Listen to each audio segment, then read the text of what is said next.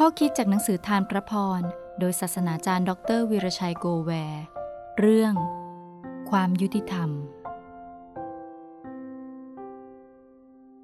ทำไมท่านลาบันทำกับฉันอย่างนี้ ฉันรับใช้ท่าน เพื่อราเชลไม่ใช่หรือทำไมท่านจึงหลอกฉัน ปฐมกาลบทที่ 29 ข้อ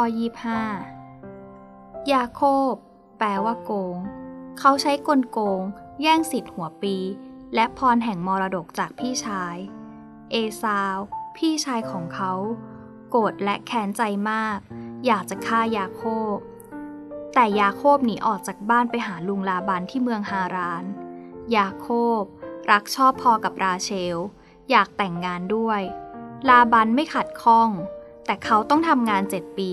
เป็นค่าสินสอด เนื่องจากเขาไม่มีเงิน จึงใช้แรงงานทดแทนเป็นค่าสินสอด หลังจากทำงานครบเจ็ดปี เขาจัดเลี้ยงวิวา แต่ปรากฏว่า ลาบันกับยกเลอา พี่สาวของราเชลให้แทน เนื่องจากธรรมเนียมเมืองนั้น น้องสาวจะแต่งก่อนพี่สาวไม่ได้ ดังนั้น ถ้ายังคิดจะแต่งงานกับราเชล เขาจะต้องทำงานอีกเจ็ดปียาโคบโกรธมาก กล่าวต่อว่าลุงว่า ทำไมท่านจึงหลอกฉัน ยาโคบรู้สึกว่าตนไม่ได้รับความยุติธรรม และเรียกร้องความยุติธรรม พระเจ้าอนุญาตให้ยาโคบ ผ่านประสบการณ์ถูกโกง และไม่ได้รับความยุติธรรม เพื่อเขาจะเรียนรู้ว่า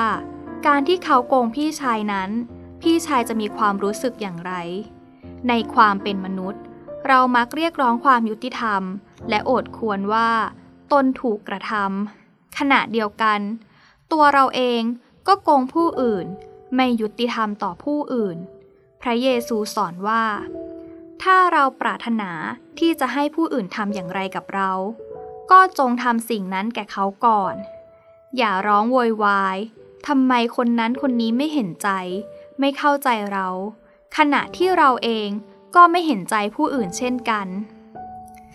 อย่าเรียกร้องความยุติธรรมจากผู้อื่น ถ้าตัวเองยังเป็นคนอายุติธรรม